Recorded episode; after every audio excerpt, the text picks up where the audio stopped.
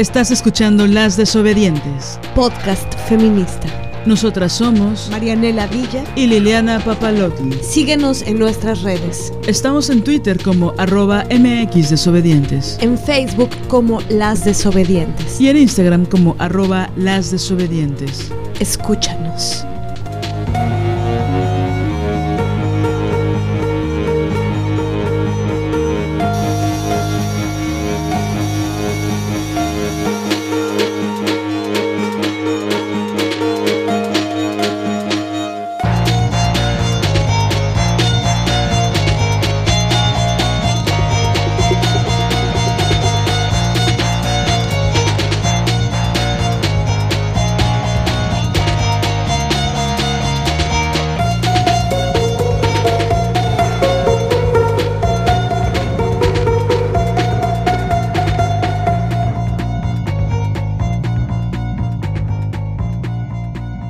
Tardes, noches, madrugadas. Ya estamos en un programa más de...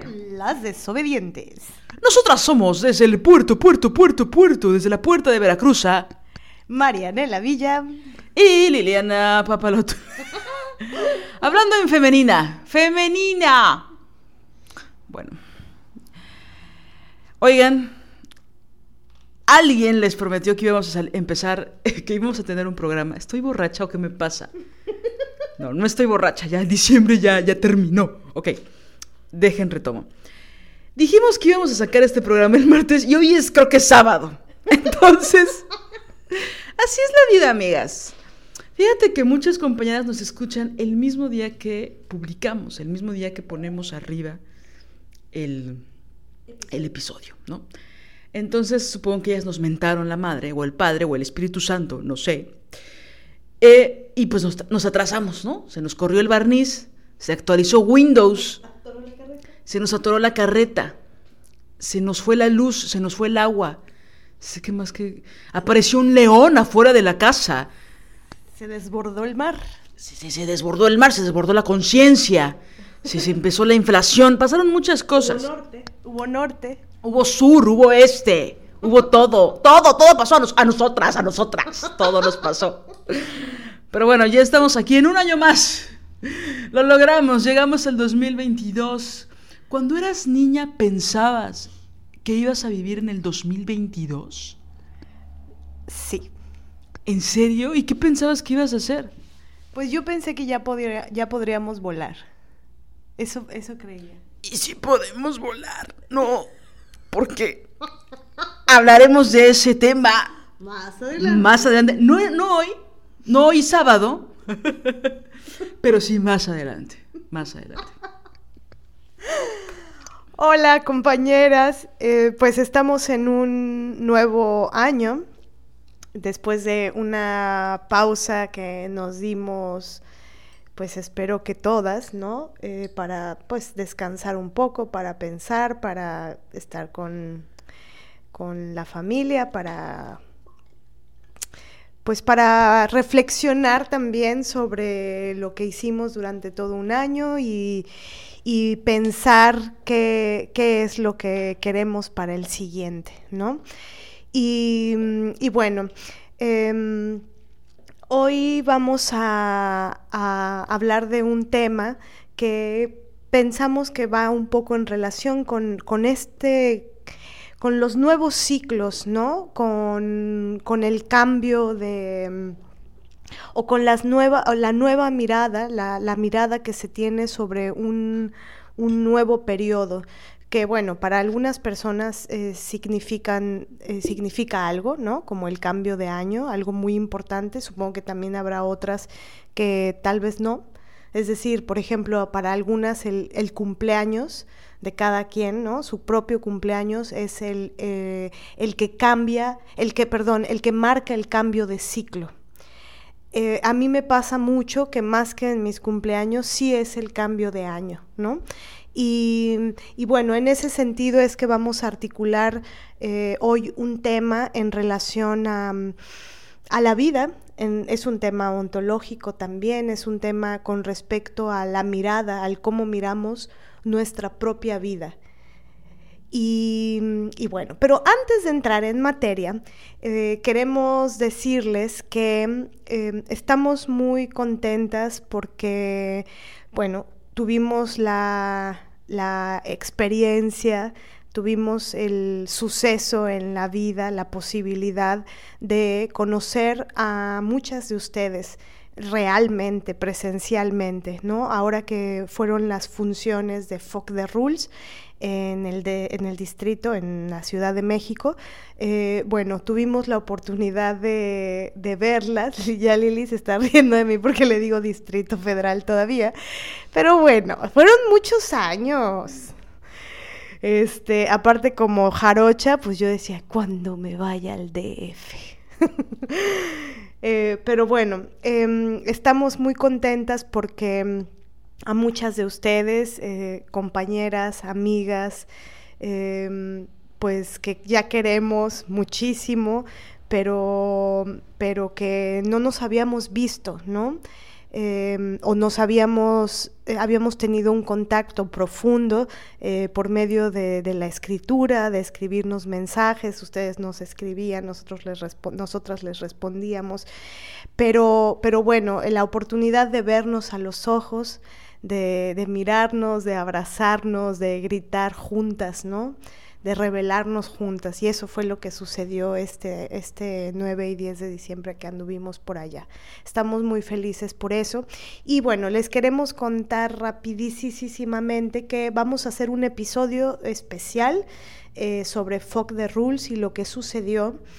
Em, porque consideramos muy importante, muy político, que reverbere la, acción, esa acción que sucedió, em, que, reverbere y que para quienes no hayan podido estar ahí y que, que no estuvieron físicamente, pero que sabemos que estuvieron, ¿no? Muchas amigas como Cecilia, que queremos y admiramos mucho y que ambas eh, ambas tres teníamos como mucho deseo de vernos y abrazarnos y apapacharnos y, Em, volvernos a ver, porque nosotras sí ya nos conocíamos en vivo.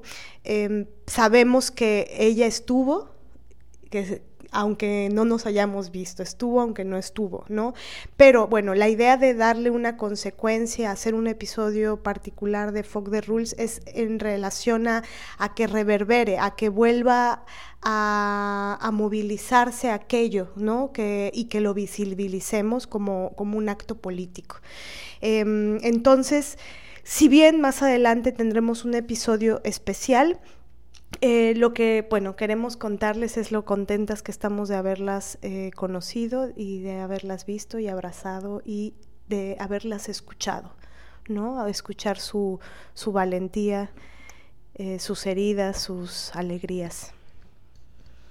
Sí, fue una experiencia muy genial justamente por eso, ¿no? Nosotras Marianela y yo estamos acostumbradas a escuchar nuestras voces, ¿no? Y ustedes eh, nos escuchan mucho, ¿no? Lo que no había pasado es que nosotras tuviéramos la oportunidad de escucharlas. Y entonces esos dos días, 9 y 10 de diciembre, fue una oportunidad eh, pues inolvidable, clave, para poder escucharlas, para poder profundizar. No hubo una sola intervención que no fuera reveladora, revolucionaria, emocionante, eh, ¿no? Y, no sé, como muchas ganas de agradecerles, ¿no? Porque fue algo pues bastante conmovedor y emocionante y divertido, entendida la diversión como el ejercicio de las emociones, ¿no? Y pues nos abrazamos mucho, con tapabocas, con cubrebocas, por supuesto, pero eh, fue también pues conmovedor ver a tantas eh, mujeres que, tenemos una relación a distancia, una relación que puedo decir incluso profunda a distancia en su escucha y también por los talleres y también por el seminario de Mané y de pronto vernos en persona era como una, pues sí, como un sueño y también fue muy revelador, ¿no? Fue genial, ¿no? Este poder mirarnos y poder reírnos y poder compartir la, lo que viene siendo la mandarina, compartir la guayaba, compartir, ¿no? Obviamente compartir una experiencia que propuso Marianela y que se están cocinando muchas cosas alrededor de ese encuentro. Ese encuentro no ha terminado, apenas ha iniciado. Ha iniciado fuerte, poderosamente, pero eh, sigue siendo el inicio de muchas cosas que vamos a continuar, ¿no? Y que vamos a continuar elaborando juntas, ¿no? Entonces, pues eso, sabemos también muchas compañeras nos escribieron que no pudieron llegar por cuestiones de tiempo, de distancia. Este, ambos días hubo manifestaciones en la Ciudad de México y no solo una, hubo un día que hubo tres manifestaciones que intercedían con poder acceder a la zona cultural de Ciudad Universitaria, ¿no? realmente fue un esfuerzo triple poder llegar a ese lugar y a tiempo, ¿no? Entonces, bueno, eh, agradecemos mucho ese esfuerzo. Parecía que lo estábamos poniendo complicado, ¿no? ¿Quieres ver a las desobedientes? Tienes que pasar por estas cinco pruebas, ¿no? O sea, parecía como una cosa tragicómica, ¿no? Donde la superheroína tenía que llegar hasta allá, pero bueno, las que pudieron lograrlo saben que valieron la pena y seguiremos haciendo este tipo de, de, experiencias para que más mujeres puedan acceder a ellas y no solo en la Ciudad de México, ¿no? Pero bueno, eso vendrá un poquito más adelante. Lo que sí viene muy pronto es, son eh, ciertas participaciones y como decía Marianela, vamos a dedicar un episodio específicamente a hablar de Fuck the Rules y para eso eh, haremos varias cosas que les avisaremos con tiempo sobre todo para eh, verificar, revisar las cuestiones técnicas. ¿no? Pero en concreto hubo algo que sugirió Marianela el jueves 9 de diciembre y entonces es importante que, que nos la recuerdes. Sí, bueno, como parte de la experiencia de Fog the Rules, había un micrófono abierto en donde eh, todas las compañeras después de un ejercicio de reflexión y escritura, eh, pasaban a este micrófono a decir en voz alta em, su, escritura, a decirnos su, texto, ¿no? Y, bueno, eh, por las características del lugar en el que nos encontrábamos, pues estábamos supeditadas un poco a, los tiempos, ¿no? Mm, del centro cultural. Entonces, eh, hubo en una de las funciones, que fue la primera del 9 de diciembre, hubo algunas compañeras que que no dio tiempo de que pasaran al micrófono abierto. Y ese día, ahí en, el instante de lo que estaba sucediendo, se me ocurrió que le podíamos dar eh, una consecuencia, ¿no? O como ampliar la, la experiencia Em, en uno de los episodios de, aquí, de las, del podcast de las desobedientes, ¿no? Es decir, que lo que les queremos proponer concretamente es que a las compañeras que estuvieron el 9 de diciembre en la función de Fuck the Rules, pero que no hayan podido pasar al micrófono abierto, que no se escriban para decirnos si quieren que su voz esté en el episodio especial que haremos y a las compañeras que participaron tanto el 9 y el 10 de diciembre y que sí lograron pasar al micrófono abierto, que también nos escriban para decirnos si quieren que su voz esté en ese episodio.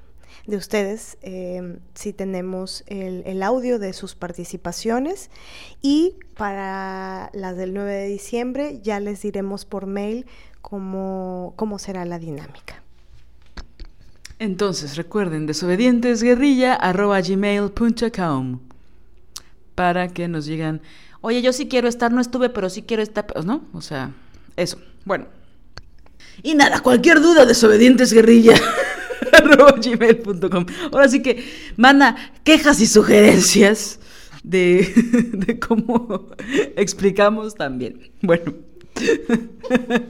y ya cuando les llegamos de la convocatoria, bueno va a ser otra cosa. El punto es ese, ¿no? Eh, y pues bueno, muchas gracias a Melissa Pacheco, muchas gracias a Ana Belén Ortiz Muchas gracias a Andrea, muchas gracias a Lola, que fueron las fotógrafas del evento. Eh, a Mel por todo lo que hizo, a Ana Belén por todo el apoyo cabrón, chingón y talentoso que hizo. Y bueno, muchas gracias. No, sin Mel y sin Ana Belén todo hubiera sido caótico, hubiera sido complicado. Este, no nos hubiéramos podido besar Manillo en el camerino. O sea, hubiera sido muy complicado. No, de verdad sí es muy importante y muy político también para nosotras eh, mencionarlas, ¿no? Amel Pacheco, Ana Belén Ortiz, nuestras amigas que queremos y admiramos, sin su apoyo, su generosidad, eh, definitivamente no hubiéramos logrado llegar, ¿no? A ese día. Y muchas gracias, por supuesto, a las compañeras que fueron el 9 y 10 de diciembre. Muchas, muchas gracias.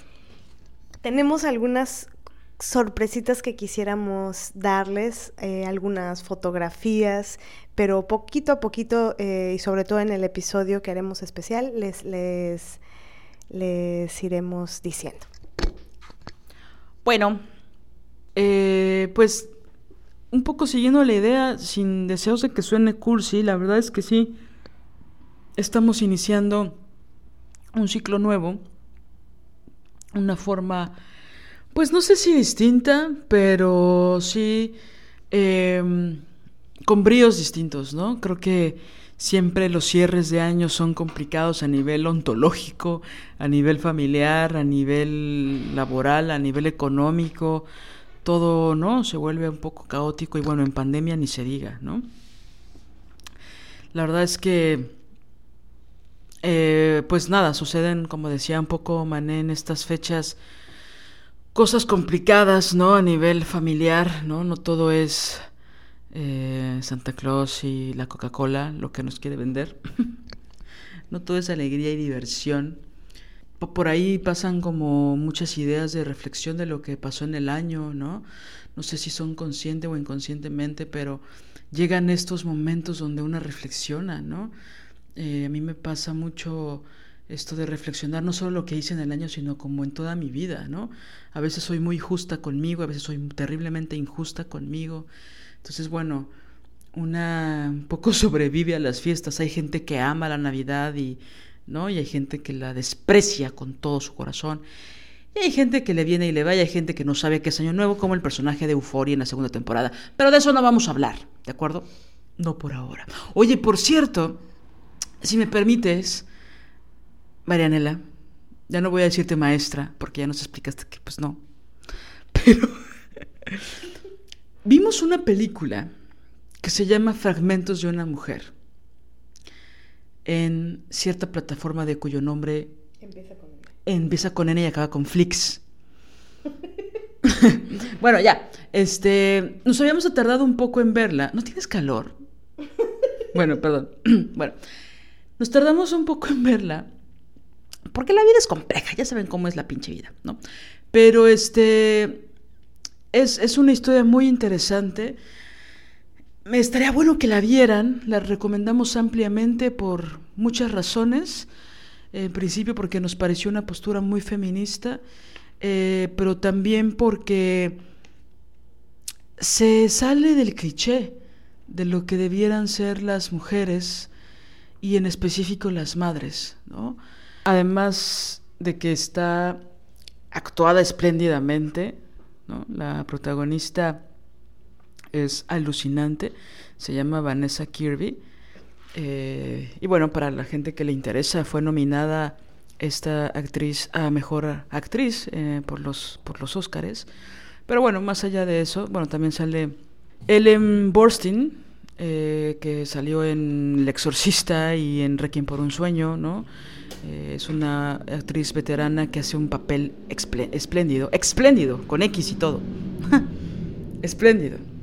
Este, pero sí, por favor, véanla, es, es maravilloso el guion eh, y está muy, muy bien actuada, ¿no? Eh, se sale ¿no? del, de lo cliché, se sale de las ideas preconcebidas de lo que tienen que ser las mujeres, de cómo tienen que reaccionar ante ciertos episodios trágicos de su vida y de cómo pues se relacionan las madres y las hijas, ¿no? Por así decirlo. Pero bueno, después de esta recomendación de, no voy a decir Netflix, em, ¿de qué vamos a hablar hoy, Marianela? Bueno, pues para entrar en, en sustancia, queremos leerles una cita de Audre Lorde que dice así. La calidad de la luz con la que observamos nuestras vidas tiene un efecto directo sobre la manera en que vivimos y sobre los cambios que pretendemos lograr con nuestro vivir. En esta luz concebimos las ideas mediante las que tratamos de descubrir nuestro mundo mágico y hacerlo realidad. Y esto es la poesía entendida como iluminación, puesto que a través de la poesía damos nombre a las ideas que, hasta que surge el poema, no tienen nombre ni forma, ideas aún por nacer, pero ya intuidas. La destilación de la experiencia de la que brota la auténtica poesía da a luz al pensamiento, tal como los sueños dan a luz a los conceptos o como los sentimientos dan a luz a las ideas. Y el conocimiento da a luz, precede al entendimiento. A medida que aprendemos a soportar la intimidad con esa observación constante y a florecer en ella, a medida que aprendemos a utilizar los resultados del escrutinio para fortalecer nuestra existencia, los miedos que rigen nuestras vidas y conforman nuestros silencios comienzan a perder el dominio sobre nosotras. Así es, bueno, ahí termina la cita. Em, yo quisiera como para arrancar eh, hablar de algo que, no es, es, solo una lectura, eh, solo una, ahora sí que solo una perspectiva. Em, pienso que implícita en esta, en esta cita está la idea de que es importante escribir, ¿no? que es importante para tomar, como a mí me gusta decir, distancia entre lo que pensamos, entre lo que intuimos, como dice Entre los conceptos o incluso los temas de los que somos expertas y que no sabemos que lo somos, eh, puede ser, no, por supuesto no es el único, pero puede ser una forma de, de, encontrarnos a nosotras mismas con nuestras ideas y con los temas que dominamos a partir de escribir poesía, ¿no? a partir del poema, a partir de la concepción de eh, que es una forma de separar eh, lo que somos de lo que pensamos, lo suficiente para reflexionar profundo, ¿no? Entonces, eh, no para alejarnos y distanciarnos de eso, sino para poder verlo con otra perspectiva, que, donde no haya tal vez tanto ensimismamiento, ¿no? Pero bueno, Quisiera nada más decirlo para empezar porque es mucho más complejo que eso y mucho más maravilloso que eso, tal vez, pero pensar que hay un, hay un guiño a cómo la creación de la poesía, los poemas, la escritura, las palabras escritas, las palabras dichas, están llenas de conceptos y también están llenas de un mundo eh, que a lo mejor pertenece dentro del campo del onírico, ¿no? y que nos permite imaginar y que nos permite crear, no solo, como dice Marianela Villa, desde las artes escénicas o las artes todas, sino crear como parte de construir nuestra propia vida o lo que sea que queramos construir sin que se acote a, lo meramente artístico, ¿no? sino la creación, la creación perdón, en todo su esplendor. ¿no? Entonces, pienso que una de las líneas eh, que veo a primera vista, analizando esta, esta cita, tiene que ver con esta invitación de la autora a escribir, a hacer poesía. Ella es todavía más específica, ¿no? Hacer poesía. ¿no? Me encanta esto porque cuando doy clases de escritura tiene absolutamente que ver, ¿no? Eh, regreso a la cita, pues que a través de la poesía damos nombre a las ideas hasta que surge el poema. No tienen nombre ni forma, ideas aún por nacer, pero ya intuidas. Es decir, están en nuestra sangre, están en nuestras vísceras, está en nuestro pensamiento, está en un ejercicio intelectual, por supuesto, ¿no? Ya están ahí. Ahora hay que irlas descubriendo, ahora hay que darles forma y nombre, ¿no? Y eso es maravilloso. Y queremos como sumar otra lectura a, esta que, que, nos está contando Liliana. Y esa otra lectura eh, parte de como de un escrutinio, diría Audrey, de, de, esta misma cita y en particular de cuando habla de la calidad de la luz con la que observamos nuestras vidas. Esto, ¿no? O sea, detenernos aquí. La calidad de la luz con la que observamos nuestras vidas tiene un efecto directo sobre la manera en que vivimos y sobre los cambios que pretendemos lograr con nuestro vivir. Entonces, esto es una metáfora, por supuesto, ¿no? Em, y en esta metáfora de la calidad de la luz con la que observamos, hemos estado reflexionando y pensando y soltando ideas sobre que esta metáfora, si logramos hacer que de alguna manera se materialice en la vida, cobre entidad en nuestra vida, nos podría ayudar más a tener esa vida que deseamos. Entonces, la mm, calidad de la luz con la que observamos. Una cosa que hablábamos hace unos días Lili y yo era sobre que uno de los grandes males o una de las grandes tragedias de lo humano está en relación con que disfrutas o miras o te das cuenta de mm, lo que tienes hasta que lo pierdes. Y que esto es eh, muy terrible porque muchas veces hay cosas en nuestra vida que, son buenas, que son bellas, que son eh, nutritivas y que no necesariamente nos damos cuenta de que están en nuestra vida. O esto que, siempre pasa, ¿no? De que cuando pierdes algo, o cuando pierdes a alguien, o cuando eh, pierdes determinado trabajo, o cuando, cuando hay pérdida, cuando entras en falta de aquello, es cuando entonces lo valoras. Y justo tomando esta metáfora, ¿qué pasa si calibramos la calidad de la luz? Si la calidad de la luz con la que observamos eh, hacemos un esfuerzo y ponemos una fuerza de trabajo eh, particular para darle entidad a esta calidad de esta luz. Perdón, nada más quería contar algo rápido que me hizo pensar en esto de las pérdidas, que también una se pierde a sí misma, ¿no? Y a veces nos extrañamos de la que fuimos en algún momento, ¿no? Y hasta que perdemos esa o a esa parte, como un fragmento ¿no? de la sustancia, de lo que somos, también esas pérdidas duelen. También hay duelo de lo que éramos, en algunos momentos, ¿no? Es decir, me, me, parece importantísimo lo que estás diciendo de, sí, perdemos a una persona, perdemos un trabajo, perdemos un sueño, ¿no?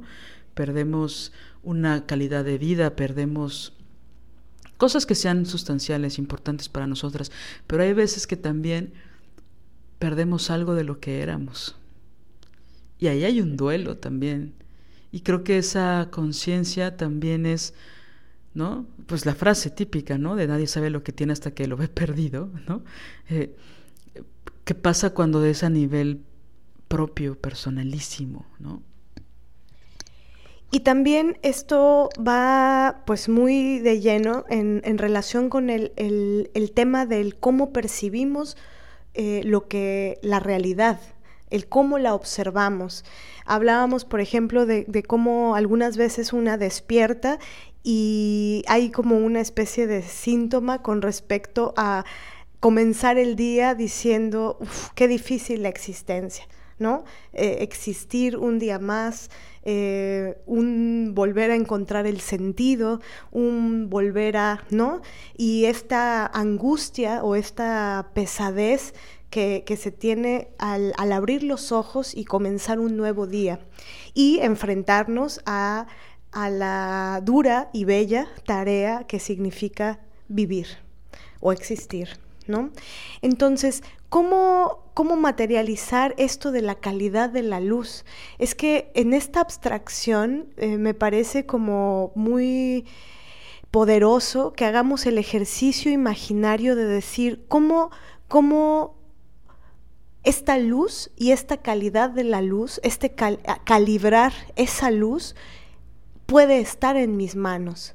¿Cómo hago un esfuerzo para que esté en mis manos? ¿no? Si bien la realidad por sí misma y desde más una cepa, eh, digamos, sociológica o materialista, em, pero, sobre, pero sociológica, si bien eh, la realidad en sí misma marca, puntúa cosas, ¿no?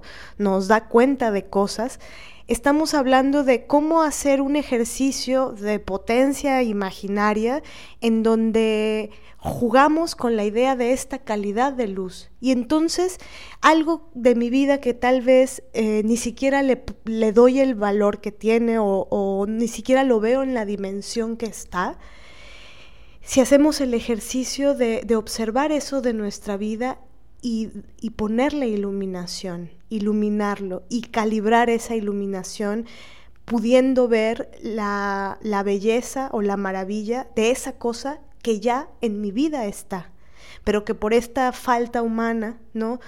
O tragedia humana de no ver eso bello que tenemos, pues pues pasa como y nos vamos a la tristeza de siempre, enfocándonos en todo lo que no está, en todo lo que no hemos logrado, en todo lo que perdimos, ¿no? O incluso en no recordar, ¿no? Entonces, em, esta metáfora, si la tomamos como un ejercicio de vida, de hacer un recuento de, lo que, de lo que nos sucede, de lo que tenemos. Incluso ahorita que hablabas, Lili, pensaba en cómo hay pérdidas, tenemos una pérdida, ¿no?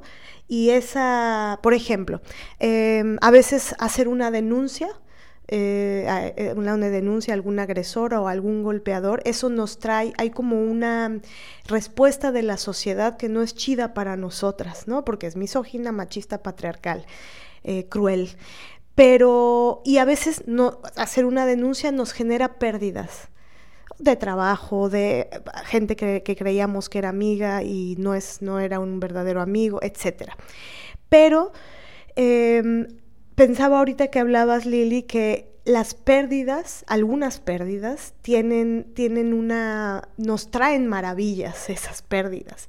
Entonces, más que enfocarnos en eso, eh, sin enfocarnos en el, bueno, tal vez ya no tengo ese trabajo que tenía, eh, pero antes lo tenía porque me dejaba que me trataran mal, por ejemplo. Y sí, ahora ya no lo tengo y estoy en falta de ese trabajo, pero mi dignidad está, se salvaguarda ahora, ¿no? Pero ahora soy, eh, me siento más fuerte, me siento más valiente por haber puesto límites, por ejemplo, ¿no? Entonces, el enfocarnos en, en, en las cosas buenas que nos traen también esas pérdidas. Luego hablábamos Lili y yo sobre que, pues eso, hay cosas que tenemos en nuestra vida, no materiales, situaciones, ¿no? o que son bellísimos y no nos detenemos a, darles el valor que tienen. Sí, y el respeto que tienen a estas cosas que nos pasan, ¿no? Que también pienso que es algo muy humano, eh, también como no valorar lo que tenemos es una de las tragedias humanas, ¿no? Que se repiten y se repiten, ¿no? Em, y también, regresando a la cita, pienso que tiene, que habla en dos tiempos, en presente y en futuro, ¿no? Eh, la manera en que vivimos y sobre los cambios que pretendemos lograr con nuestro vivir. Eso implica detenernos a pensar en lo que somos, en lo que hacemos y en lo que queremos cambiar para estar mejor, ¿no? O para estar peor. Depende de, de qué quieras hacer, ¿no? Porque pues ojalá una siempre soñara y deseara todo lo positivo para una misma, pero a veces una no toma esas decisiones, por un buen de razones, ¿no? Em, pero pienso que la propuesta va de la mano con eso, detenernos, ¿no? Hacer, digo, la acción de pensar necesita de muchísima energía y de tiempo, y está tan poco valorado pensar, ¿no? Pero detenernos, pensar y, y, y, empezar a observar dónde estamos, qué hacemos y qué queremos ¿no? lograr. Creo que de, uno de los fundamentos de la tristeza, uno de los argumentos de la tristeza tienen que ver con eso, con qué decisiones tomamos de nuestra vida y cuáles realmente vivimos por inercia. Y muchas veces se vive por inercia cuando los sueños que, que perseguimos no son propios o no están planteados, o son los sueños de alguien más, por decir tres opciones, hay cien, ¿no? Entonces no tenemos una claridad de a dónde queremos ir. ¿Sabemos que estamos caminando? ¿Tenemos esa conciencia? Un poco la propuesta es cómo vivimos y cómo queremos vivir. ¿Qué pretendemos lograr? Ahorita que decías que una se levanta y muchas lo que hacemos es sacar el archivero de pretextos para no estar bien, aunque estemos bien. Porque una se envicia con la tristeza. También es muy adictiva. ¿No? Entonces, creo que a mí me gusta pensar mucho eso que plantea en esta cita, ¿no? ¿Cómo estamos? No sé cómo estoy, cómo estoy. Es como cuando algo te duele, ¿no? Y vas al médico y te dicen, pero ¿qué le duele? ¿Pero cómo le duele? ¿Pero qué sintió? ¿Pero qué comió? ¿Pero qué hizo? ¿Pero, no? Ahora es, viajó, ¿no? ¿Con cuántas personas estuvo? ¿No? Todas esas cosas. Y que una tiene que detenerse a, a saber cómo se siente. ¿No? Como cuando te duele el estómago, no es lo mismo tener agruras que tener acidez, que tener gastritis, que tener una úlcera, que querer este, ir al baño, que querer vomitar en la sala, que, ¿no? De una sola dolencia te arde o te duele como un golpe o sientes un vacío. O sea, para saber eso una tiene que detenerse y escucharse, ¿no? A sí misma. Y el ejercicio no acaba ahí. También porque requiere de muchísima honestidad ante una misma, ¿no? Digo, estaría padre, ¿no? Estaría lindo. Estaría madre. Este, lo que sigue es que deseo. Pero ¿cómo sé cómo saber qué deseo? ¿No? a través de la palabra, dicen, ¿no? a través de hablar y de decirlo.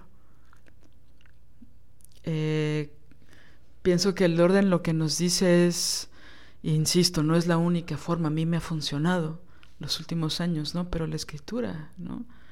La poesía. Pero bueno, regresando a esta perspectiva que tú le quieres dar, a esta cantidad de luz que le quieres dar, ¿no? Este, sí, o sea, cómo vemos, cómo observamos, cómo distinguimos, cómo damos color, tamaño, ¿no? relieve, textura a nuestra propia vida. Y si es posible cambiarla, ¿no? Yo creo que sí.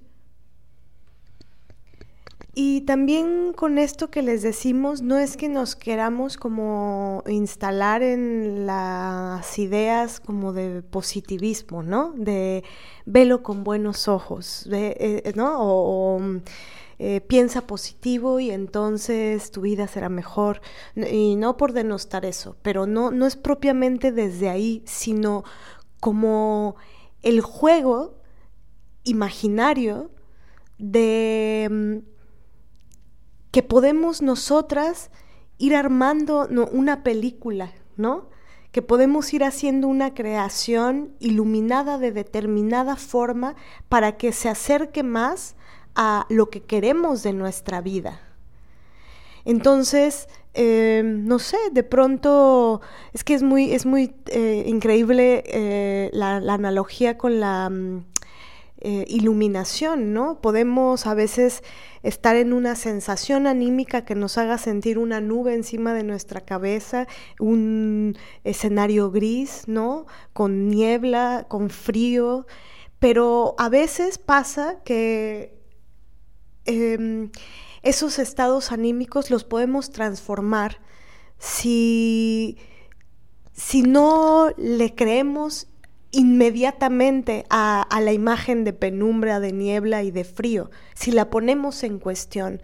Aquella vez que estábamos analizando y desmenuzando esta frase de Audrey, hacíamos el ejercicio imaginario de, bueno, a ver, esa tristeza que te hace sentir la niebla, la penumbra, la, nube sobre la cabeza y que llueve y hay truenos y relámpagos, eh, ¿qué pasa si, como dice Lili, te detienes, observas cómo estás y haces el ejercicio imaginario de decir, ok, esto que estoy sintiendo, viviendo, que está, no sé, tan sórdido, tan oscuro, a ver, transfórmalo, míralo de otra manera, ¿no?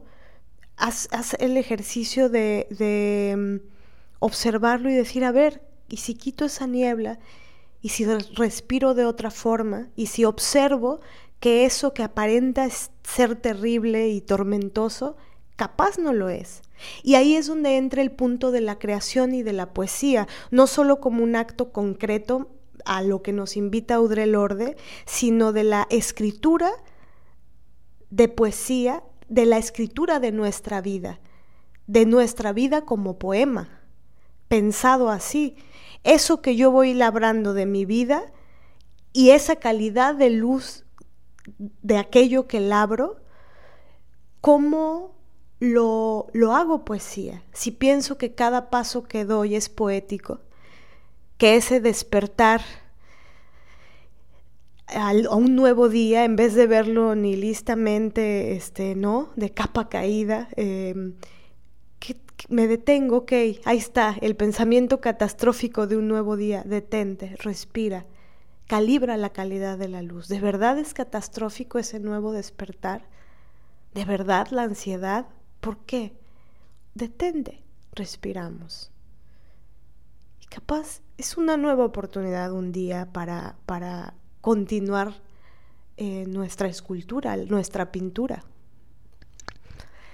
Es una abstracción, es una metáfora, pero siento que nos dio una llave de vida, el, el pensar el, en que esa calidad de la luz no me la va a calibrar ni el capitalismo, ¿no? ni me la va a poner el patriarcado siempre. No que ese sistema no nos lastime y nos lesione y nos intente aniquilar, pero no voy a dejar que la calidad de la luz con la que observo mi vida me la trastoque los malditos sistemas, los malditos misóginos o los sucesos terribles, ¿no? No lo voy a permitir, no lo voy a... O mi propia sintomática de querer ver oscura la cosa. A ver, Capaz no. Capaz es un espejismo, una, una farsa más que a veces la cabeza nos juega, ¿no? De espejismos. Creo que es terrible, ¿de verdad es terrible? ¿Es un saltote el que debo dar? Sí, o tal vez es un saltito y no es tan cabrón.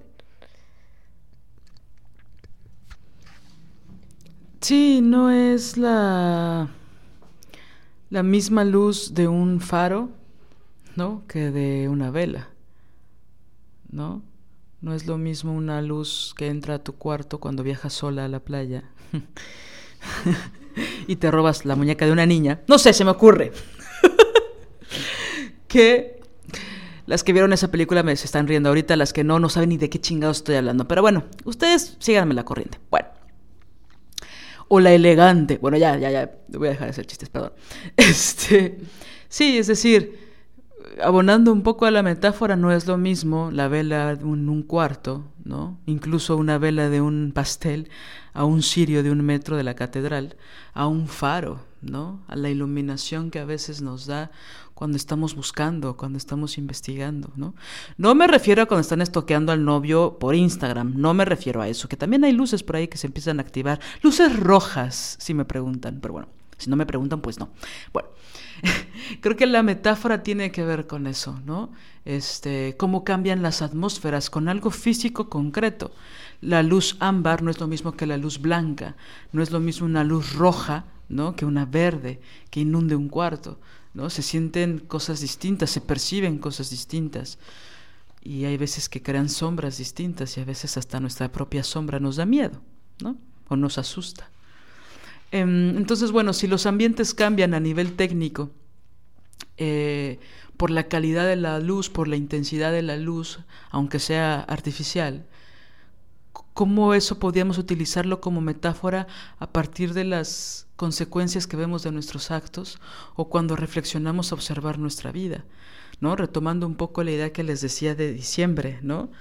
De cómo se utiliza, que a mucha gente le da mucha tristeza, más en espacios donde hay invierno, pero bueno, también donde el invierno es verano, ¿no? O también donde diciembre, mejor dicho, es verano, ¿no? A pesar de que sea un cierre de año, hay una, mm, pues lo voy a decir así, como una especie de transformación mental de cerrar un ciclo de 12 meses e iniciar otro con todo el marketing que hay detrás, pero bueno, evidentemente sí hay una especie de final y de inicio, ¿no? Y pues esos análisis se vuelven duros, que es como las crisis que pasan cuando una cumple años, ¿no?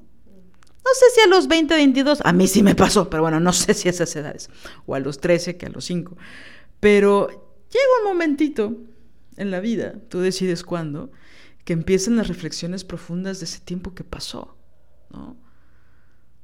Porque cuando uno está, creo que ensimismada en su trabajo o en la escuela o en algo que le apasiona, como que el tiempo es tan difuso, tan diferente. O una cuando está muy ocupada piensa que está haciendo cosas de su vida, aunque no sea directamente proporcional, ¿no? Uno está ocupada para no pensar. A veces me han contado, me han dicho. Bueno, entonces, ¿cómo cambiar esa tesitura, ¿no? Ese ambiente, esa atmósfera, si tenemos tal vez la conciencia de que nosotras podemos regular la intensidad de esa luz. Fíjate que el otro día estábamos viendo una película y había una escena donde estaba una mujer lavando unos trastes y luego poniendo la mesa y luego haciendo pan, ¿no? Y esas acciones eh, pueden estar de pronto muy cerca de la vida de una, ¿no? Es decir, lavamos trastes, este, que aparte no se acaban y se reproducen y se reproducen. Em, o cocinamos o ponemos la mesa. Entonces pensaba cómo la, la, mm, pues sí, la calidad de la luz con la que iluminas la escena de una mujer lavando los trastes.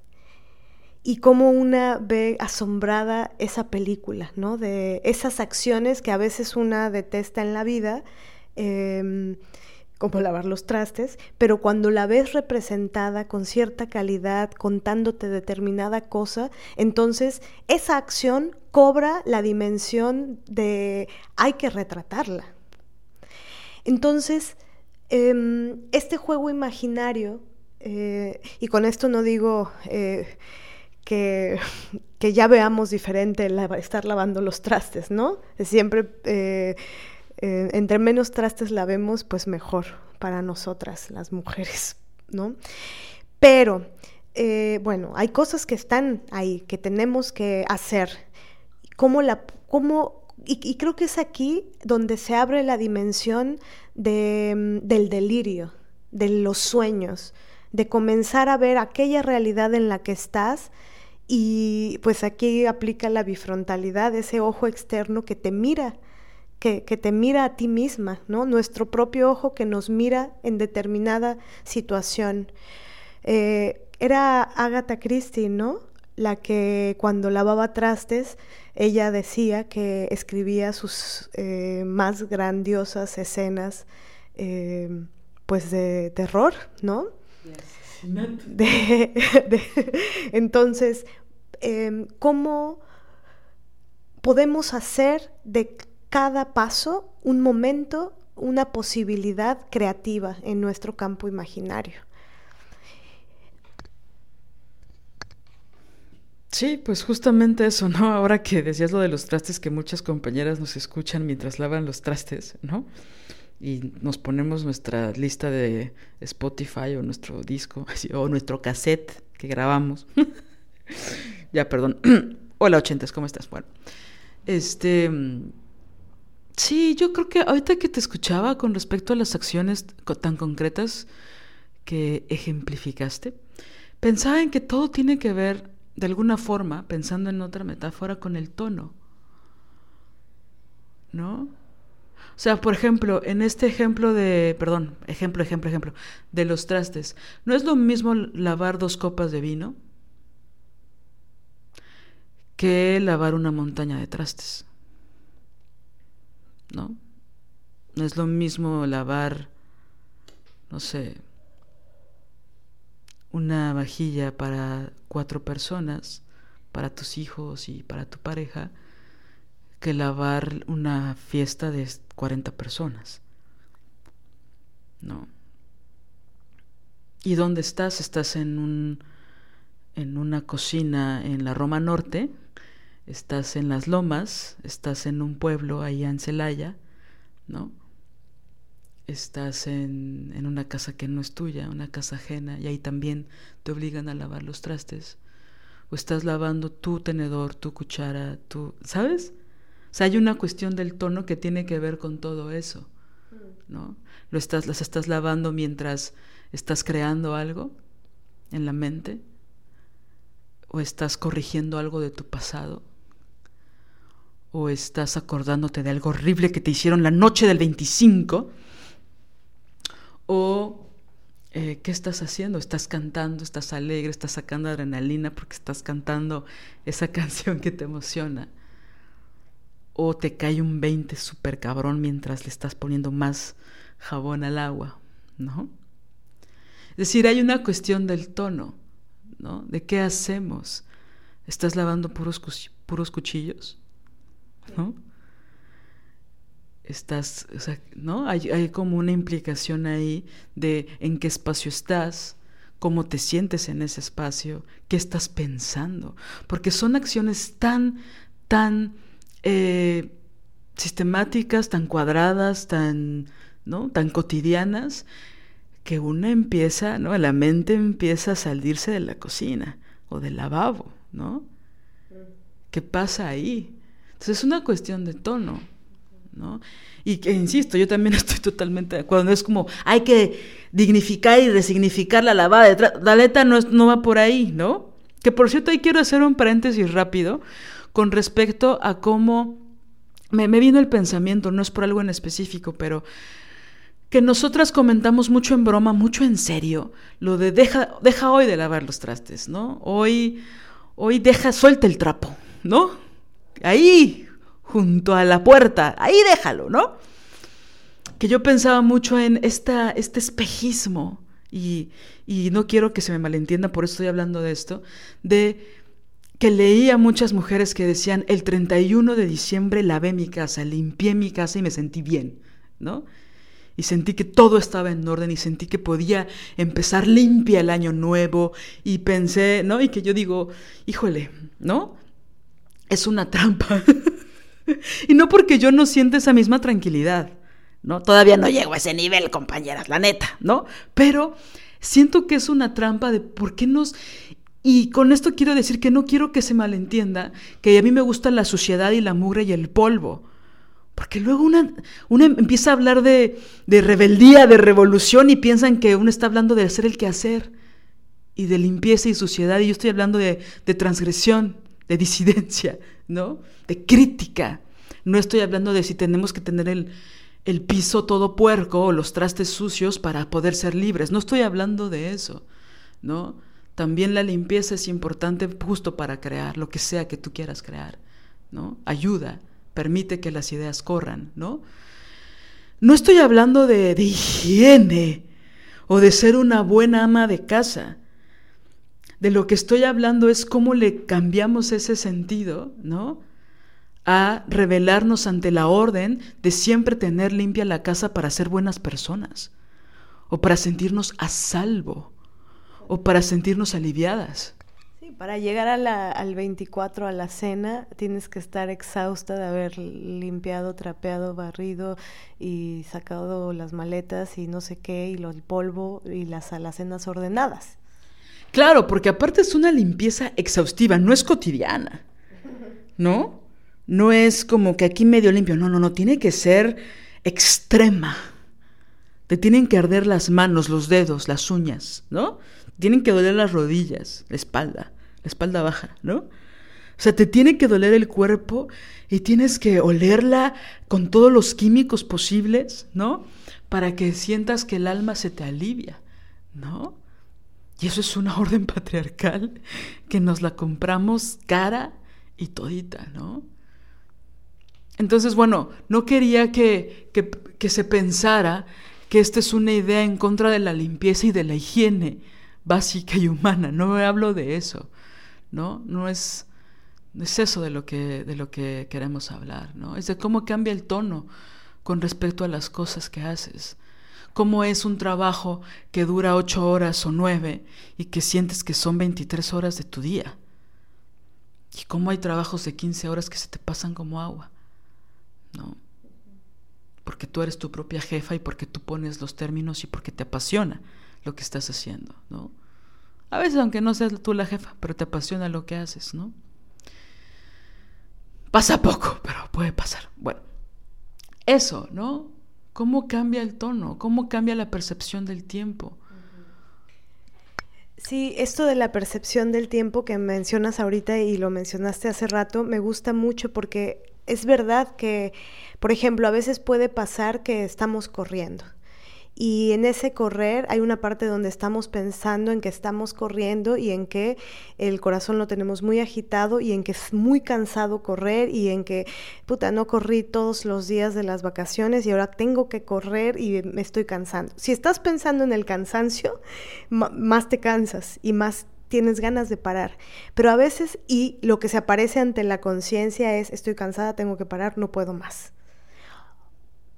Y luego pasa que cuando en el campo imaginario, mientras vas corriendo, te prendas de una idea y esa idea te hace recordar aquel sueño eh, que tenías de vida y que dejaste atrás y empiezas a, a, alucinar, entras, te dejas llevar por el delirio de ese sueño que quieres alcanzar y esculpir, de pronto te das cuenta que corriste media hora más, que no estás cansada, que no tuviste que parar pero tu mente estaba en aquello que quieres construir.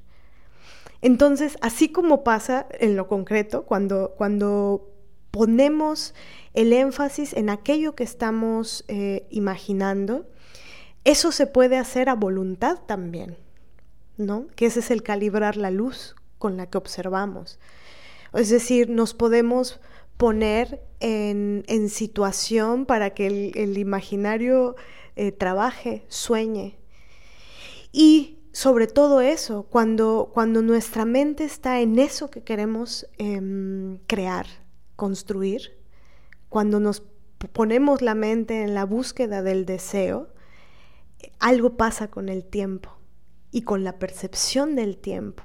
Y de pronto podemos sentir así como las niñas cuando creen profundamente en sus juegos imaginarios y creen que vuelan y que los animales eh, se comunican con ellas.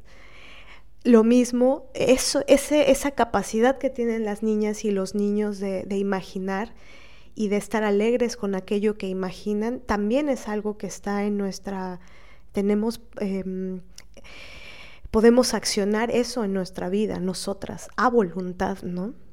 Como un ejercicio también para defender la, la alegría y una calidad de luz eh, suficientemente, pues eso, tierna, cálida, em, acogedora para ver lo, lo bueno que hay y que tenemos. Y es que luego sentimos tanto que no nos damos cuenta de todo lo que hemos construido. ¿Sabes? O sea, es una cosa como fuerte por esta palabra que he dicho ya un par de veces hoy de ensimismarnos, ¿no? Ponernos en esa burbuja, como estas cabinas que hay en algunos aeropuertos donde no puedes fumar. No sé si todavía existan. Que son cabinas dentro de los aeropuertos para fumar. ¿No? Y entonces, pues está todo el mundo, toda la, la, gente ahí, las sobrecargos, los pilotos corriendo, qué sé yo, los pasajeros, las pasajeras corriendo, ¿no? Despidiéndose y tal. Y ahí en medio hay una cabina llena de humo con, gente que se les nota la neura y lleno de humo, ¿no? Ese espacio que es así horrible para fumar y para la existencia, pero que bueno, cuando te da nervio los viajes o la vida, pues una te, tiene que, y no tienes resuelta tu etapa oral, pues tienes que meterte ahí y fumar, ¿no? Y siento que a veces nos metemos en eso en la vida, ¿no? Está el mundo ocurriendo, avanzando, empezando y terminando, empezando y terminando, empezando, ¿no? Continuando. Y una vez se mete en estas cabinas de humo y no puedes ver hacia afuera, ¿no? Y no puedes ni respirar, chingao. ¿No? Hay una pulsión, pues sí, de muerte, pero también de, estancamiento, aprobado por este, tus vísceras y tu mente, ¿no? Aparentemente, claro. Y no sales de ahí. Y el mundo ya llegaron 100 aviones y ya se fueron otros 50, ¿no? Y uno está ahí en una cabina sin poder observar el mundo, la vida. Y pues ni, ni tampoco te puedes ver, ¿no? Entonces, ¿cuál es la calidad de luz que le ponemos a eso? ¿No? Y sí, insisto, no, esto que decías de no, no es el club de las optimistas, ¿no? Porque no, no es la, la idea no es eh, pues frivolizarlo, pues, ¿no? Ni edulcorarlo. Ni edulcorarlo, ni hay que echarle ganas, ¿no? O sea, no, no va por ahí. Pero sí pienso que en algunos momentos importantes mmm, de nuestra vida, probablemente sí somos el sueño de alguien más. Somos la calidad de vida de alguien más. Tal vez de nosotras mismas en el pasado y no nos hemos detenido a verlo. Y si estamos en un momento de crisis, es importante elaborar y respetar nuestra propia autoconciencia, porque las crisis sirven para eso. Las crisis son un rechazo a la comodidad. Hay que abrazarlas, hay que dejarlas ser. Lo terrible es confrontarlas hasta la desaparición sin hacerlo de una forma positiva para nosotras. Porque podemos poner la crisis abajo del tapete, ¿no? Pero pues luego ya no se va a poder caminar por ahí. Entonces, también a veces la crisis hay que abrazarla, hay que decir, ok, ¿por qué estás de rebelde, cabrona? ¿No? ¿Por qué ya no te gusta que te traten así? ¿Por qué estás en una situación ante ti misma que ya es insostenible para ti misma? A ver, vamos a desentrañar este desmadre, porque ya no puede ser normal que yo tenga que llorar todos los días o que sienta que nada me apasiona, ¿no? O que piense que ya no tiene sentido. Pues, mana, todas pasamos por ahí, pues. Ahora sí que me salió así, ¿sabes? Me salió como el 15 como, como el, como que soy del norte, ¿no? Mis amigas de Hermosillo. Mariana va a decir, ¿de qué estás hablando? Chilanga. Bueno, este. Pero eh, eso, es decir, cómo vamos viendo la cosa, ¿no? Vaya, hay que salirnos de la cabina. A ver, vamos a sentarnos a tomarnos un té, ¿no? Con la crisis. Sí, y hace rato que mencionaste lo de que a veces podemos lavar trastes escuchando música, ¿no? Eh, cómo la, la, música juega un papel muy importante en, en esta calidad de la luz. ¿No? Y a veces, este, pues puedes estar lavando los trastes escuchando a Juan Gabriel, por decir a alguien, ¿no? Y, y llorando a moco tendido. Eh, o, o pones una música, este, tibetana, o pones una música... Y, y, y, y, jugamos con eso, ¿no? O corremos con determinada música o salimos a caminar y hay veces que elegimos, ¿no? Como el soundtrack de la vida, de quiero que este momento de mi vida suene así. Y eso a veces nos lleva a lugares maravillosos en el pensamiento, es decir, calibramos eso, elegimos eso. O a veces, a veces, literal estamos en la penumbra y decimos, ay, este, voy a prender la luz, ¿no? Está muy raro, la rara la atmósfera. Pero se puede hacer en lo concreto, prendiendo la luz o como un ejercicio imaginario, ¿no? Pensaba también en cómo los animales son tan sabias, tan sabios, ¿no? De no sé, como esta capacidad que tienen de, de goce de, las simples cosas de la vida, ¿no? Ocelote, el gato de mi hermana y mi mamá, eh, tiene esta capacidad de decir, este rayito de sol eh, es para mí, ¿no? Y se tumba a darse tiempo para contemplar la vida y sin, sintiendo este calorcito que necesita. ¿No? Hay veces que andamos en el trajín, en la ciudad, en el metro, este, y o, nos llega la noche y sentimos la bruma del día y de pronto eh, no hemos volteado para arriba y no hemos visto esa luna eh, maravillosa y roja, naranja que, que, está en el cielo, ¿no? Y eh, por eso esto que dices sobre detenerse, detenernos a, a, a ver y la sabiduría en este caso de los animales que contemplan, ¿no? Y por eso a veces cuando tienen una realidad este, pues no cruel, eh, pues lo, lo, disfrutan. Sí, y solo para tal vez terminar con esta idea que estaba diciendo, lo, lo estoy reflexionando ahora. Eh,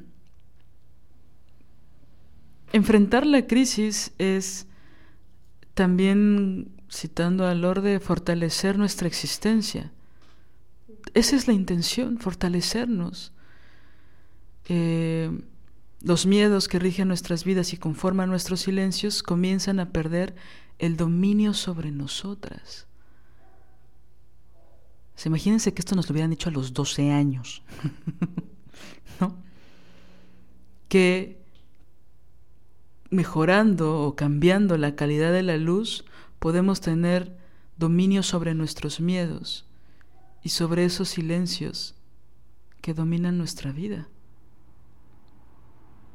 Es decir, cuántas cosas que hacemos o que hemos hecho está la rebaba de la inercia, ¿no? Está la rebaba de la de pues esto es lo que se tiene que hacer, ¿no? ahora sí que pues ahora sí filosóficamente hablando el deber ser, ¿no? Pues eso es lo que se tiene que hacer, esto es lo que moralmente está dicho, ¿no?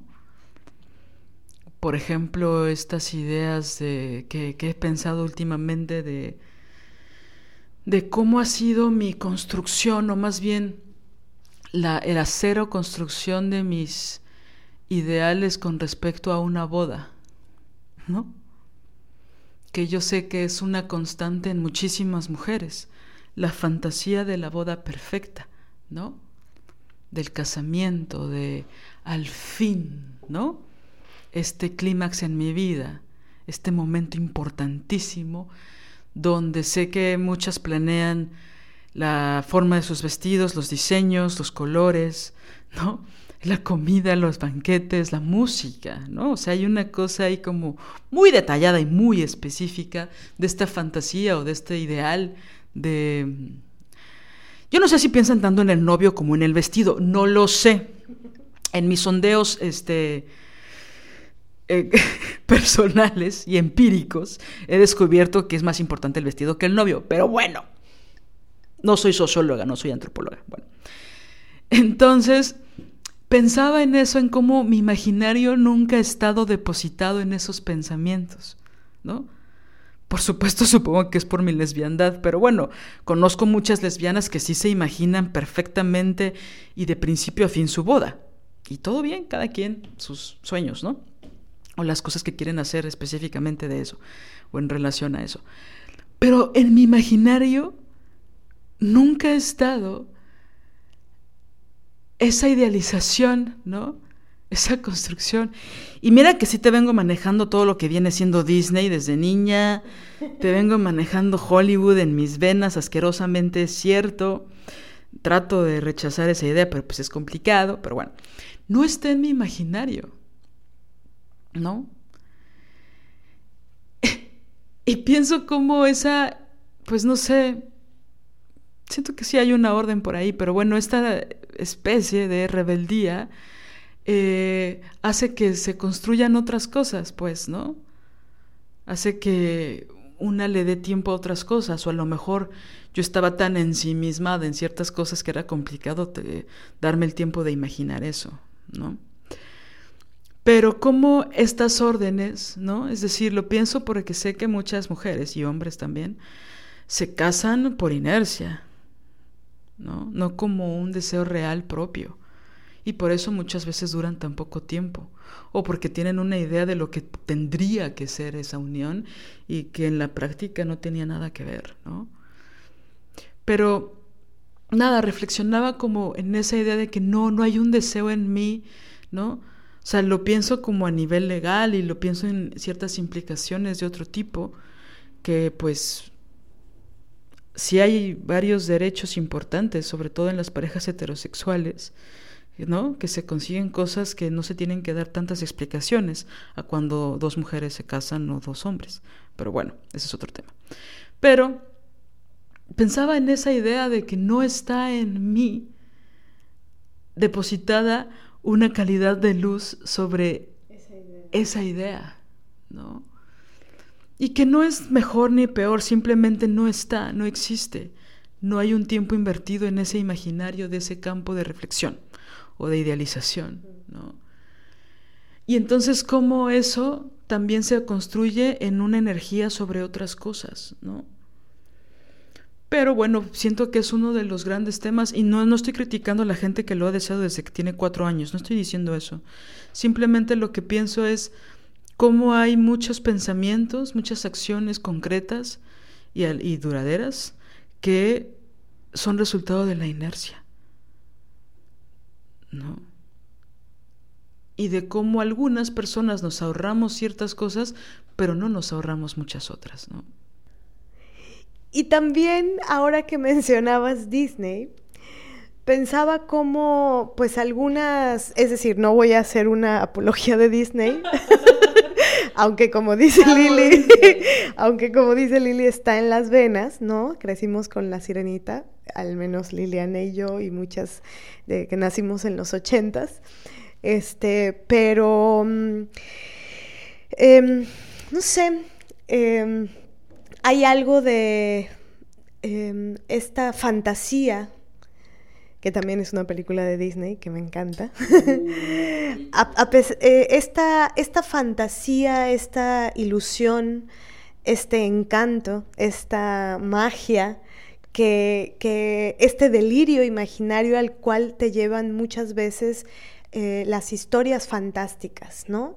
En este caso, bueno, las caricaturas, eh, pero las animaciones, ¿no?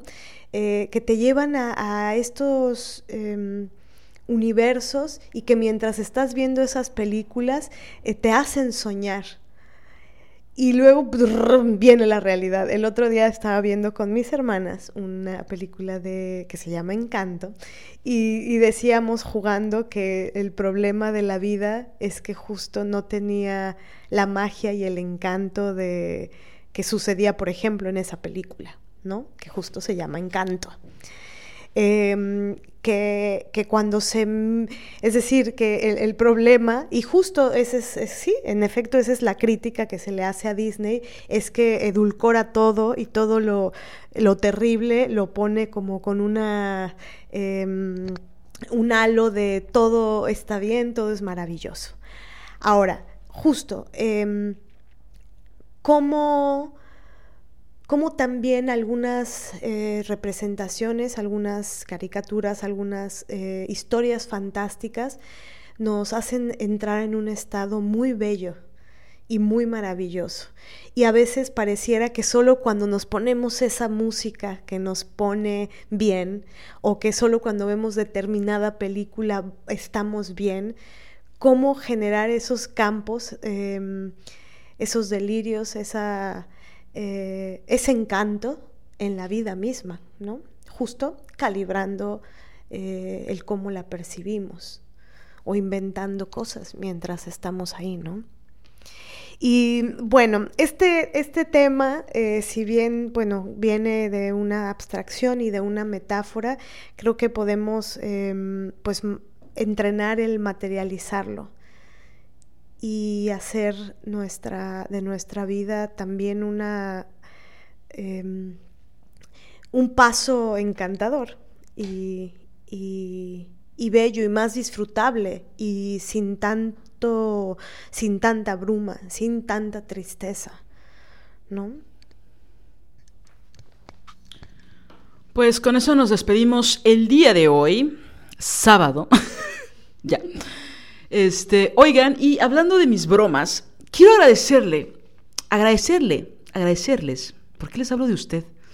Bueno, agradecerles a todas las mujeres, que no sé por qué, no sé qué dije, pero bueno, lo agradezco. le agradezco a Liliana del pasado que lo haya dicho, que me escribieron o me dijeron en persona que amaban mis chistes, que se ríen mucho cuando nosotras nos reímos. Y bueno, muchas cosas más maravillosas que nos dijeron también en este encuentro, pero bueno, también virtualmente nos, nos han dicho mucho últimamente eso, lo cual pues obviamente nada, me creo mucho cuando me lo dicen, ¿no? Me pongo insoportable, no quiero hablar con nadie, me pongo mis lentes oscuros, me voy a la playa, me pongo insoportable. Bueno, bueno, que les da mucha risa y que les, les emociona mucho reírse con nosotras y luego este, nos quieren contestar y nos contestan ahí, aunque no las escuchemos. Pero nada, quería agradecer eso que dijeron. Eh, me dio mucha risa, la verdad.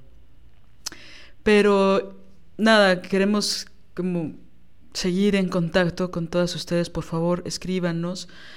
Por ahí tenemos unas respuestas pendientes, ustedes saben quiénes son, pero bueno, sabemos que que les contestaremos próximamente. Este, y sí quiero hacer una mención este, especial el día de hoy para Olga Susana, que nos escucha y que es una mujer, una actriz maravillosa, una escritora. Te cagas, ¿eh? Te cagas de ver cómo escribe. Eh, que nos mandó una carta alucinante eh, de fin de año y bueno, ahí vamos.